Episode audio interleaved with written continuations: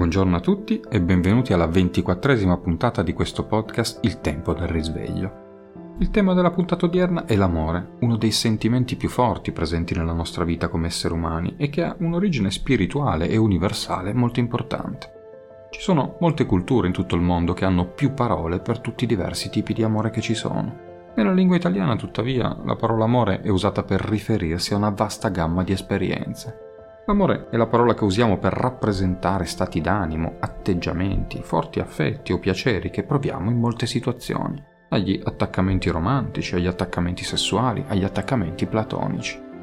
L'uso di questo termine amore per coprire tutte queste definizioni, così come per indicare stati emotivi complessi, è in parte responsabile della confusione che la maggior parte delle persone vive oggi riguardo all'idea dell'amore. Quando si cerca di comprendere l'amore, credo quindi sia importante acquisire familiarità con il modo in cui l'universo in generale vede l'amore. Per iniziare vorrei raccontarvi perché associamo sempre l'amore al cuore.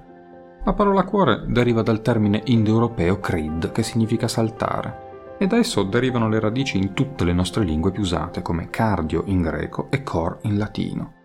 In altre parole, il significato di questi termini è correlato al battito del cuore e al modo in cui il cuore sembra saltare quando pompa il sangue. La parola amore deriva invece dal latino amors, che significa senza morte, quindi eterno, ciò che non si ferma mai ed è costante, dunque la vita. In altre parole, la vita sembra essere eterna finché il cuore batte. E il cuore batte senza sosta, costantemente, saltando di gioia davanti alla vita, cercando di essere eterno. Questo potete capirlo facendovi una semplice domanda. Cosa succede al vostro cuore quando pensate ad una persona che vi ha ferito molto? Sicuramente percepirete una certa aritmia, vi sentirete come se per un breve secondo il cuore si fermasse e che il torace si contraesse. E cosa succede invece se pensate alla persona di cui siete innamorati? Il vostro cuore batterà più forte e più veloce. Entrambe le situazioni accadono perché l'emozione è un vasodilatatore quando la vostra mente identifica un'idea, questa viene trasmessa al cervello che la elabora con i dati disponibili nei suoi neuroni. Il cervello in sostanza interpreta solo due eventi fondamentali, sopravvivere o rilassarsi, e cioè dolore o piacere. Gli impulsi elettrici del sistema nervoso avvisano il sistema endocrino di prepararsi ad essere attento al dolore o al piacere.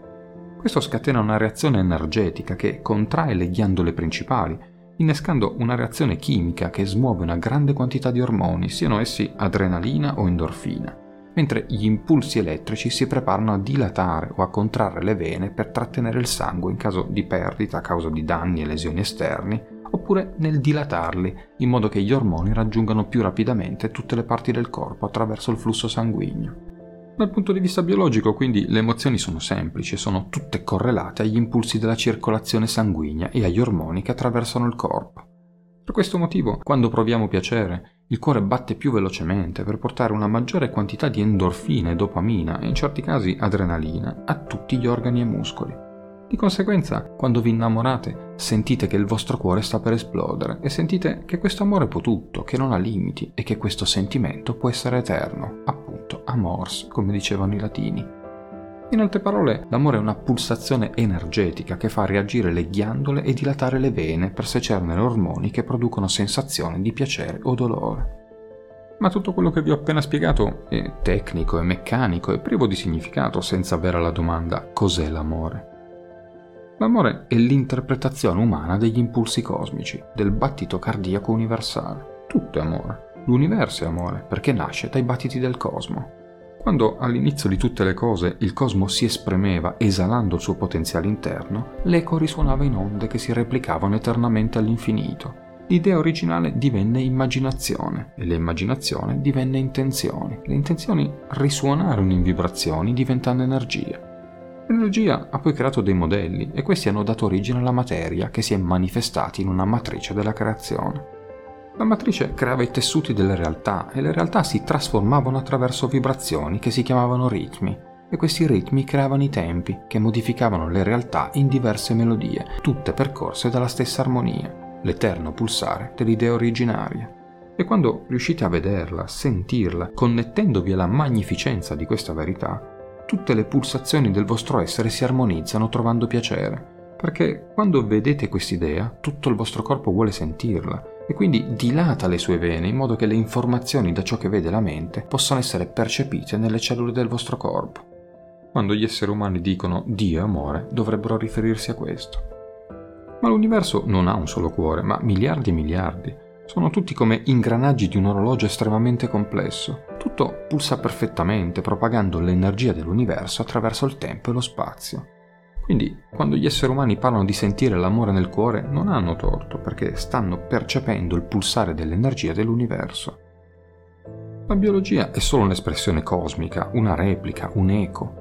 Per comprendere l'idea dell'amore dovete separarla dal romanticismo poetico che le culture umane gli hanno conferito e costruito intorno. Biologicamente è legato alla libido, cioè diversi livelli di piacere generati nel nostro corpo quando sentiamo le pulsazioni.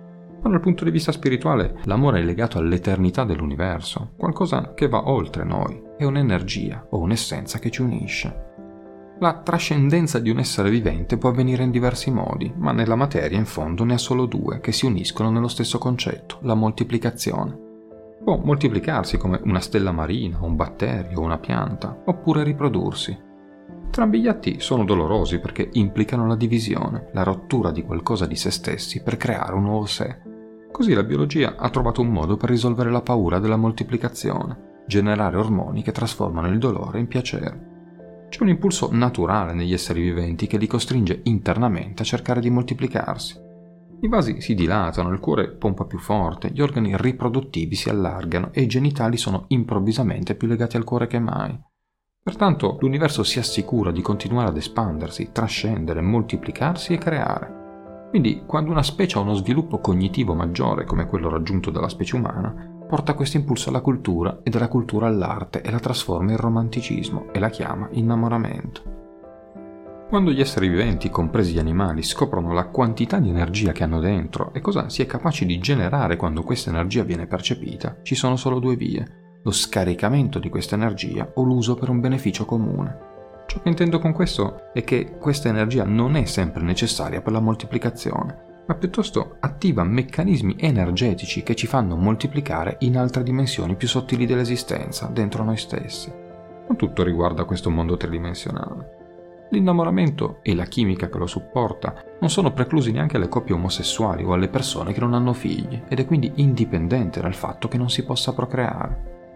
Molti animali usano per esempio l'omosessualità come un processo naturale di simbiosi energetica e sopravvivenza, come certi uccelli ed alcuni mammiferi, Altri, come gli esseri umani, lo usano a loro volta come trascendenza ed energia creativa, anche se inconsapevolmente.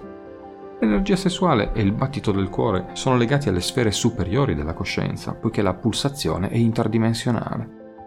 In altre parole, non importa con chi senti questa pulsazione, l'importante è cosa ne fai e se è utilizzata per un bene organico e comune e non solo come ricerca per soddisfare il proprio organismo biologico.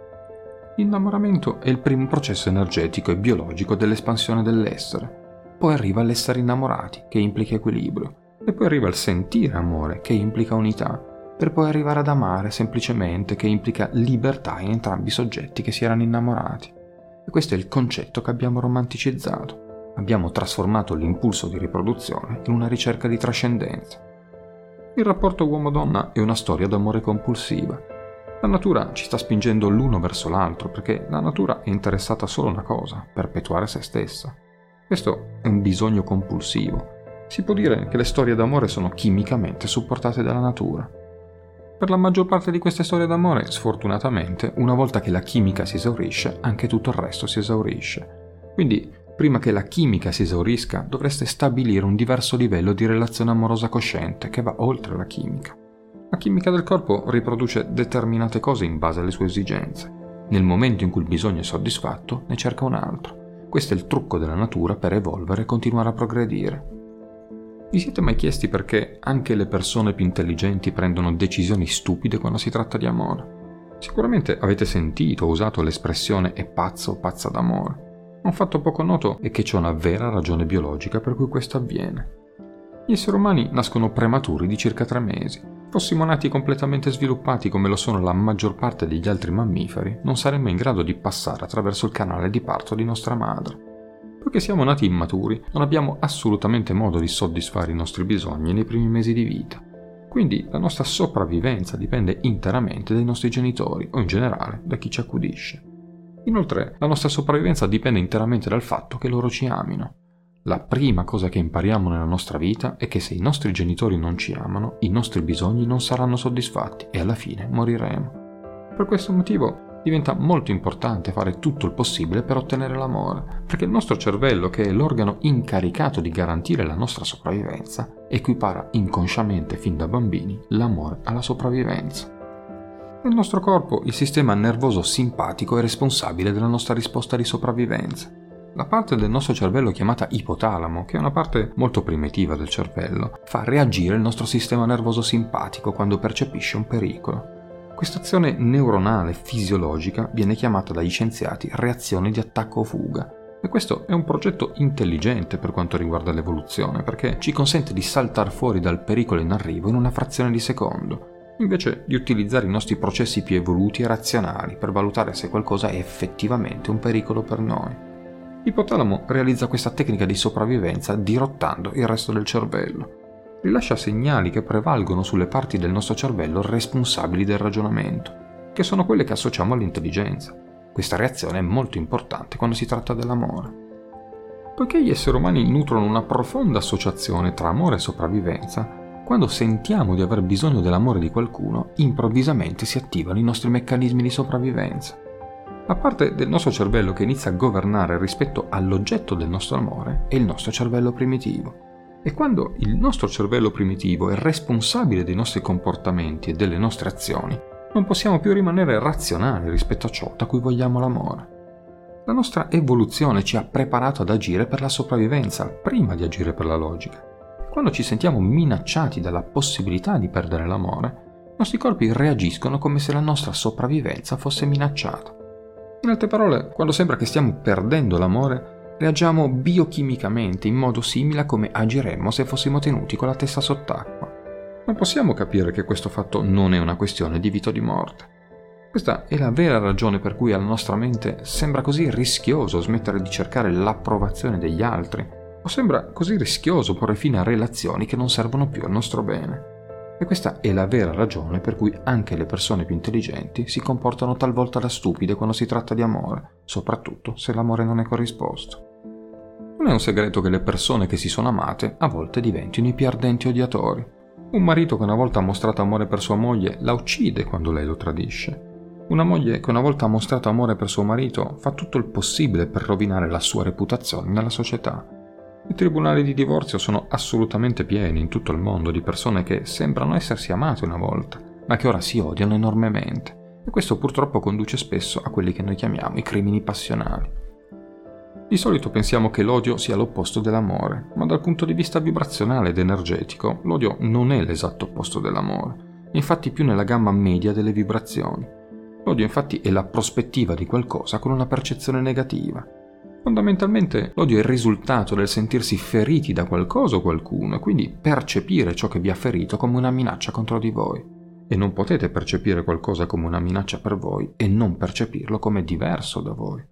Vibrazionalmente ed energeticamente parlando, l'esatta vibrazione opposta dell'amore è la paura. Nella paura l'unità non può essere sperimentata. Avere paura significa separare qualcosa da se stessi. La paura è esclusiva e il movimento energetico verso l'individualizzazione. Quando si ha paura di qualcosa la si respinge e la si disinclude da se stessi. Ma la realtà ultima di questo universo è quella dell'unità. Possiamo percepire che ci sono cose separate nel mondo, ma questa percezione è un'illusione. Siamo tutti composti dalla stessa energia che si sta semplicemente esprimendo come entità diverse. E questa energia non è solo infinita, ha coscienza. Questo è ciò che chiamiamo Dio. E all'inizio un pensiero si è verificato all'interno di quella coscienza, e quel pensiero era io e voleva definire cosa fosse. L'unico pensiero era la nascita dell'ego, ma questa è stata anche la nascita delle relazioni e dell'attaccamento. Da quel pensiero infatti è nato subito il concetto di altro. Infatti non ci può essere io a meno che non ci sia qualcosa là fuori che è non io.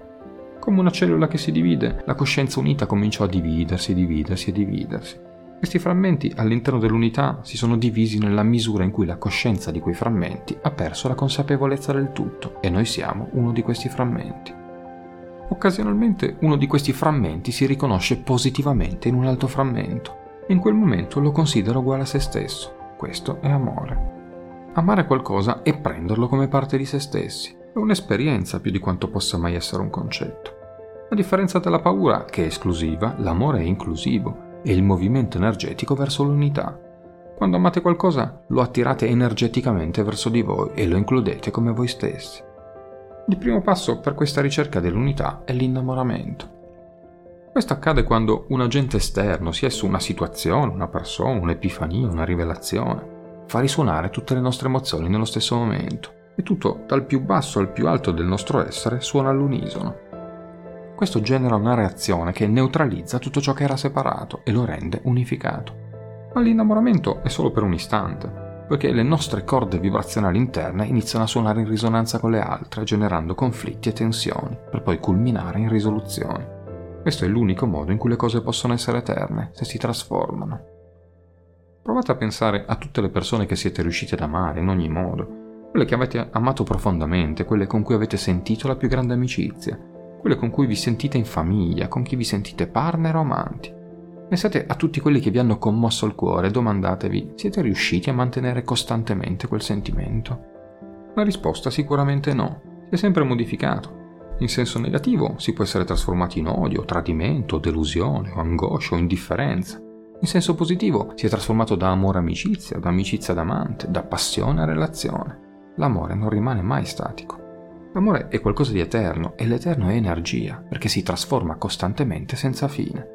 Quindi l'amore è un'energia che si propaga eternamente e costruisce tutto. Pertanto l'amore ha molte forme e infatti si può amare in vari modi.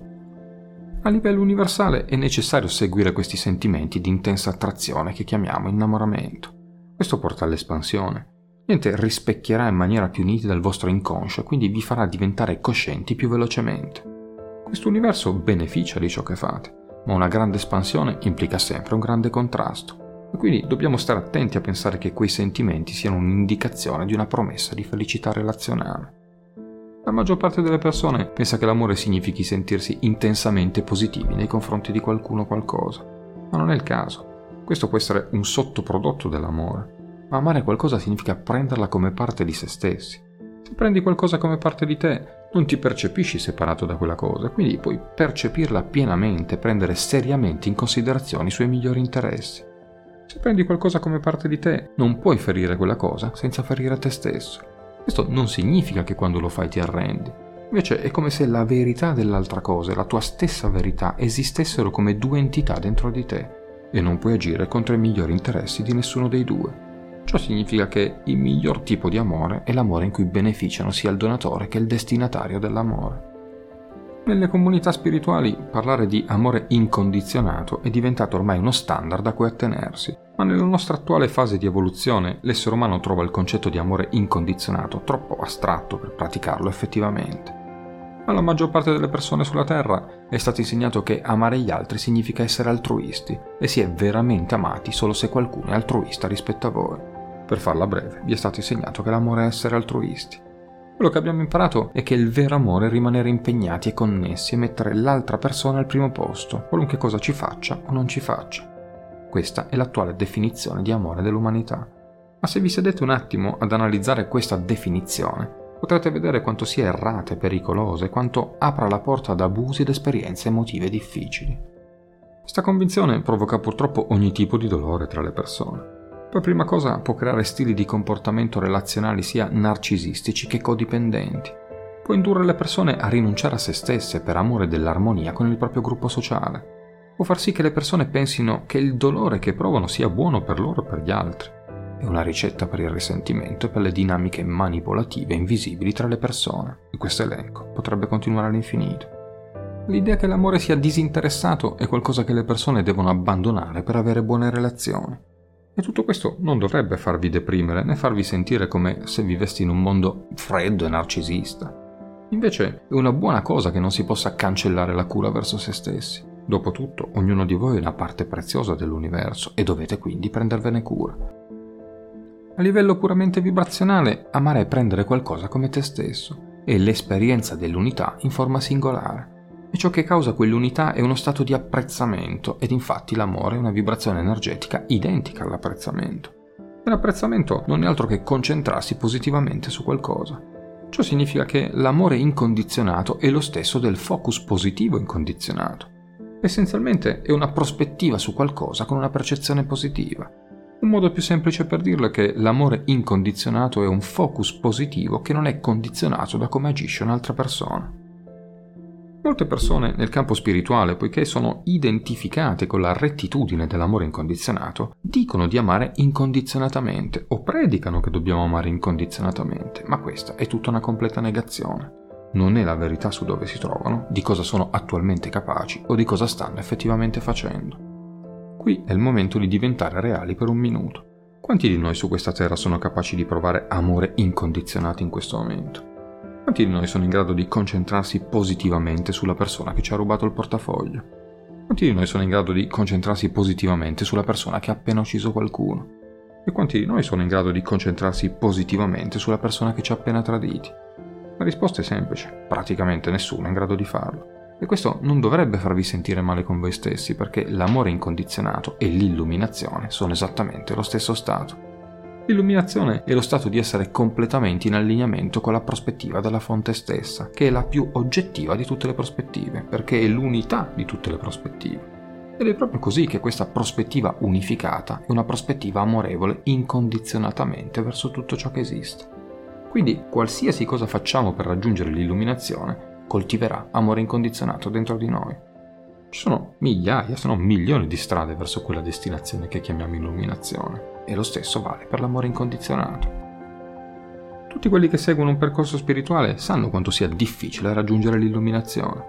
È una pratica che dura tutta la vita, se non una pratica che dura moltissime vite. E sappiamo anche che l'illuminazione non è un obiettivo che raggiungiamo. Invece è una linea di orizzonte che continua a spostarsi sempre più nel futuro, con ogni desiderio che abbiamo e con ogni nuova prospettiva che ci viene presentata. E lo stesso con l'amore incondizionato. L'amore incondizionato è una pratica, non è uno stato che si raggiunge e poi si smette di praticare. Non c'è ritiro dalla pratica dell'amore incondizionato. E nel momento in cui si pensa di averlo raggiunto, ci si ritroverà in un'altra situazione in cui si è sfidati a trovare l'allineamento con esso. Ci sono esseri che hanno raggiunto l'esperienza dell'illuminazione e che si dedicano a continuare a rimanere allineati con quell'illuminazione. Ci sono persone che hanno provato amore incondizionato e che si dedicano a continuare a rimanere allineati con quell'amore incondizionato ma non esiste un essere fisicamente incarnato su questo pianeta che sia permanentemente in uno stato di illuminazione. Inoltre, non esiste un essere permanentemente in uno stato di amore incondizionato. Se raggiungessimo questo stato, non saremmo più incarnati fisicamente. Sfiderebbe l'intero scopo di essere incarnati fisicamente perché quell'individuo non potrebbe sentire ulteriore contrasto e se non si avverte alcun contrasto non nascono nuovi desideri e quindi attraverso di essi non avviene alcuna espansione universale. L'espansione universale è l'intera e unica ragione per sperimentare la dimensione fisica. Poiché noi siamo temporaneamente nell'esperienza fisica in questa realtà tridimensionale di separazione, l'amore incondizionato è uno spazio di sentimenti piuttosto che un concetto cerebrale, quindi un'esperienza piuttosto che un'intellettualizzazione, è un atteggiamento mentale, è una decisione che prendiamo e cosa più importante, è un'abilità da sviluppare. L'amore è un'energia che non è nel cuore, ma in tutto il corpo, a diversi livelli, tenso e sottile, ma che pulsa dall'organo cardiaco, che è il motore energetico che fa funzionare il macchinario, l'orologio dell'eternità di espansione. Tutto ciò che sentite nella vostra vita passa attraverso il cuore e calibrare la fonte di energia del vostro cuore è essenziale affinché ci sia equilibrio in ciò che pulsa verso il vostro universo. Il battito del cuore è ciò che innesca o reagisce informando il resto delle cellule sulle idee, su ciò che si percepisce, è il filtro che porta alla conoscenza in ogni parte del vostro essere. Questo non è in relazione alle emozioni, ma in relazione alla mente, perché sono le vostre idee che fanno contrarre o espandere il vostro cuore. Fondamentalmente, se non state pulsando dalla coscienza, sarete guidati dall'incoscienza. Quindi dovete diventare consapevoli di quali sono i vostri pensieri e le vostre idee sulla realtà, perché le idee danno forma al ritmo del cuore. Perciò dovete ripulire la vostra mente da pregiudizi e preconcetti per calibrarla correttamente. Non basta sedersi, sentire le farfalle nello stomaco e luci colorate che si irradiano dal cuore. L'amore è una cosa bellissima, è la cosa migliore che potete fare con le vostre emozioni. Ma le vostre emozioni dovrebbero essere sempre nel modo più dolce possibile. Dovete comprenderne i limiti perché l'amore è una dimensione fragile della vita.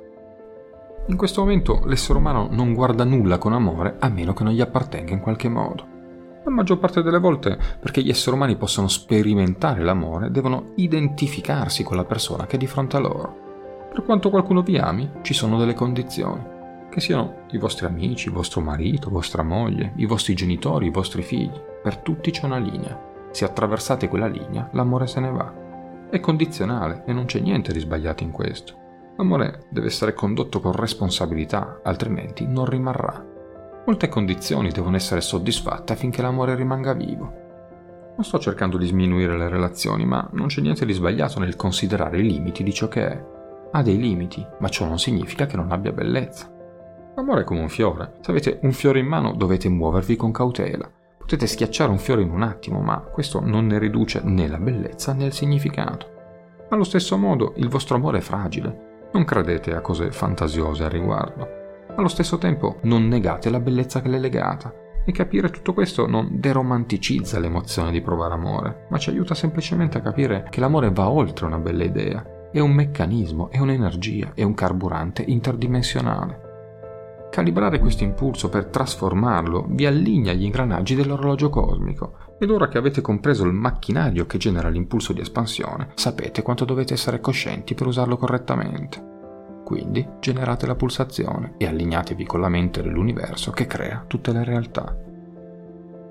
Bene amici, anche per oggi ho concluso. Io vi ricordo il mio indirizzo email per porre le vostre domande, risvegliopodcast.gmail.com io vi aspetto alla prossima puntata. Pace su tutte le frontiere.